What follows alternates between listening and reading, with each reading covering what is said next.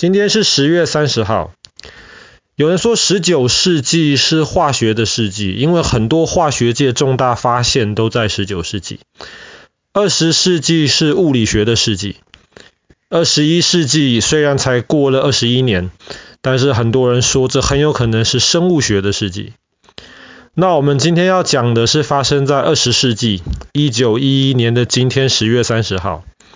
在那个时候，有一个比利时人，他叫做索尔维，然后他就用他的名义，就邀请了在当时很多很有名的物理学家，然后到布鲁塞尔，就是比利时的首都，参加这一场物理学的一个讨论，一个大会。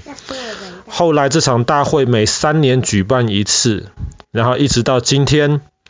还有在不停的举行，那么这就变成物理学每年最重要的一场大会之一，就叫做索尔维大会。那第一场索尔维大会就是在一九一一年的今天，这我们刚刚讲过了。被邀请的有很多人，其实我们之前都提过，比方说居里夫人，那当然也有被认为二十世纪最大的物理学家爱因斯坦。爱因斯坦，当然我们想到他就会想到今年六月份的时候吧，我们讲过一集很难的的故事。但是其实爱因斯坦得诺贝尔奖，倒是因为相对论，而是因为他发现了另一件很有很很有意思的事情，就是他发现当太阳光照到一些东西上面的时候，太阳光里面的能量。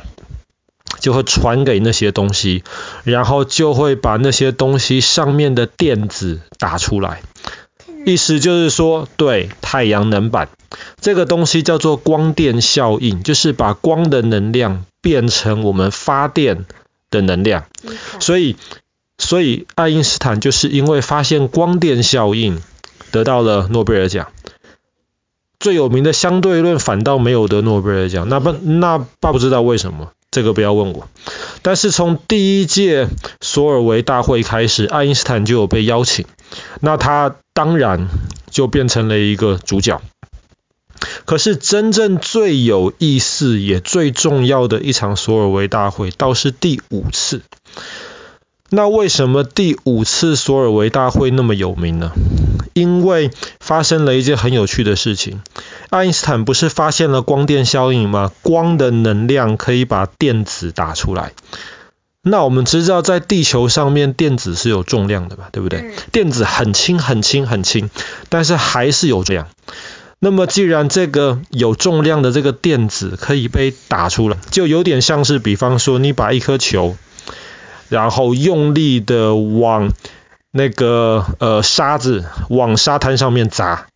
那么球打下去的时候，就会把一些沙滩打出来，对不对？对。那么爱因斯坦觉得，哎，电子就好像这个打出来的这个沙子一样，是一粒一粒的，那我们就叫做粒子。可是那个时候，特别是有一些丹麦的一些科学家，他们就做了一个实验。他们那个时候就想说，如果电子是粒子的话，是像沙子一样的话，我问你哈，如果你想想看，今天今天背面有一个墙壁，在墙壁前面我们割一条很细很细的缝，然后我们把粒子很用力的砸过那个细缝，因为那个缝很细嘛，所以过去的这些。沙子这些粒子，绝大多数都会打到墙壁反弹回来，对不对？可是有一些会通过那个缝隙。那么你可以想，通过这些缝隙的粒子或是沙子，它应该是直线过去，才能够不被挡住，才能够通过那个很细很细的缝。那么当它不是，那么当它直线通过那个细缝，打到后面的。的板子或是墙壁的时候，你可以想象它打出来的那个形状，应该就是那个缝隙的形状，对不对？如果那个缝隙是很细很细的长方形，那么打到后面的粒子就会是一个长方形的形状。是圆形。那么如果有两个缝隙的话，打出去的粒子就会出现两条缝隙的形状。可是那些物理学家他们证明了，他们说，如果你把电子打过去，出现的不是两条缝隙，出现的是好多条缝隙，而且好多条缝隙中间的是比较亮的，外面的是比较暗的。那么你想想看，如果是沙子，粒子像沙子一样这样子打过两个缝隙，怎么可能会出现好多条缝隙？所以这些科学家就证明给爱因斯坦看。电子可能不是粒子，或是不是一般所谓的粒子。那么什么样的东西打过去细缝之后，会出现好多好多条痕迹？你记不记得我们之前做过一个实验？我们拿手电筒透过缝隙，对，答案就是光，因为光有波。就像是我们石头打在水面上的时候会有坡，所以这些坡在通过缝隙的时候会互相的干扰。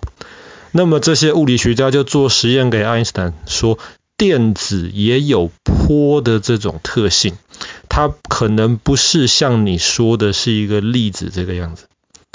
那么既然人家实验都做出来了，那么爱因斯坦就接受了。OK，电子可能同时是粒子，也是波。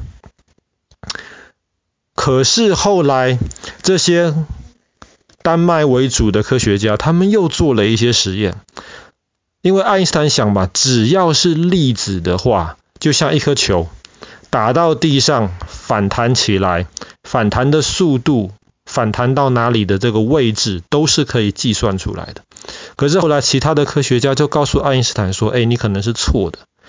当电子，当电子或是很小很小的粒子，它在移动的时候，你的这个位置跟它的速度，你要么就是位置算对，速度算错；你要么就是速度算对，位置算错。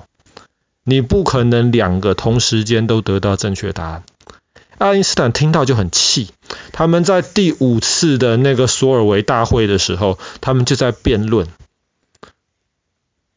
爱因斯坦就说了一句很有名的话，他说：“上帝不跟人家丢骰子。”意思就是说，物理的世界里面，什么东西都是确定的，都是能观察到的，绝对不是像你们说的一个能观察。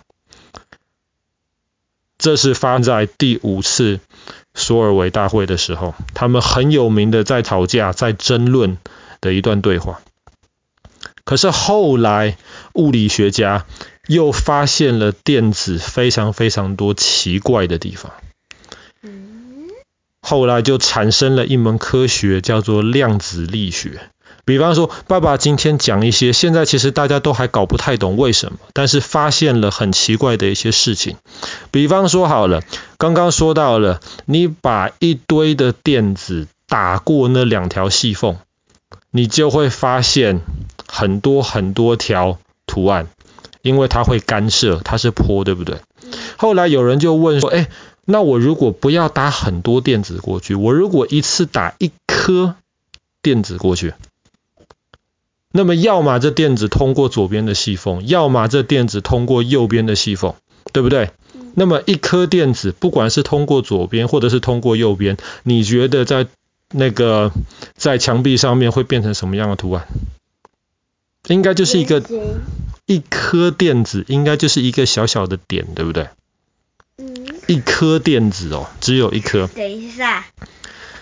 一颗不是只有一颗电子的话，就像一粒沙子过去，过左边的话，左边墙壁就会应该就会有一点；过右边，右边墙壁应该就会有一点。因为你说两个还能干涉，一个就干涉不了，它干涉谁呀？对不对？结果当科学家做这个实验的时候，他们就发现，哎。还是可以看到很多条缝隙，他们就觉得奇怪，原来一颗电子也可以干涉。后来有些人就想说，不如我们把这个实验再改变一下好了。我们在那条缝隙的后面，可是墙壁的前面，OK，就是缝隙跟墙壁的中间的位置，放一个机器去观察。我就是要你列子你的电子是过左边的细缝还是过右边的细缝。可是当你一观察的时候，墙壁上面不管电子是通过左边还是右边，墙壁上面只会出现一个点。你只要不观察，就会出现很多条线。你只要一观察，就出现一个点，好像电子知道你是不是在观察一样。这个就很奇怪了，大家就没有办法解释了。怎么可能电子这么小的东西，哦，它又没有眼睛，它怎么会知道我有没有在偷看它呢？等一下，是不是那个观察机堵住了一些东西？是不是观察机堵住了？当然，观察机没有堵住，而且后来科学家又做了一个更奇怪的实验。这个实验是什么？同样的一颗电子打过去到那个通过细缝到那个墙壁上面，这一次，OK，这一次打到墙壁之后，OK，电子已经打上去喽，已经到墙壁喽，已经有结论喽。打上去之后，我再决定要不要观察。可是他们发现电子已经打到墙壁上面了，我只要不观察，我就会看到很多条痕迹。我只要一观察，我还是只看到一个点。好怪哟！如果爱因斯坦现在还活着，他就更没有办法接受了。为什么？因为我们通常觉得，就是说事情有原因才有结果嘛，对不对？对。先发先因为一个原因发生了，结果就定了。可是这个量子的实验告诉我们，事情的结果是可以改变。对。你的结果取决于我观不观察。我只要不观察，我只要不观察，这个结果永远都是。很多条线，我只要一观察，这个结果永远就是一个点。后来他们又做了更多奇怪的实验，比方说，我就把这个电子分成两半，一半打到墙壁上面去，另一半我让它飞到很远很远的其他地方去。可是大家就发现，我可以透过它们切成一半的其中一半，知道另一半的答案。隔得多远都没有关系，好像不管隔多远，这两半都可以彼此之间沟通一样。就是很奇怪啊。里面放了很少的 radio 哦，不可能啊！那我们在讲的是很小很小电子，或是比电子还小的东西。所以这是一个很奇妙的一个世界。现在科学家也没有办法很好的解释，为什么在这么小的世界里面，我们观察到的东西。会跟我们平常生活的这个世界是不太一样的，所以你也可以理解为什么在索尔维会议上面，爱因斯坦他会觉得很挫折，因为即便他是一个这么优秀的物理学家，发现相对论非常非常厉害的人，可是他也没有办法解释为什么在这个微小的世界里面，一个电子会做出一些这么奇怪的事情。好了，爸爸讲到这边了。其实爸爸也搞不懂这个到到到底是为什么，到底是在讲什么。那希望你长大有兴趣，搞不好你可以去研究，搞不好你可以找到答案。好啦，我们今天的故事就讲到这边。从一九一一年的今天开始举行第一次的索尔维会议。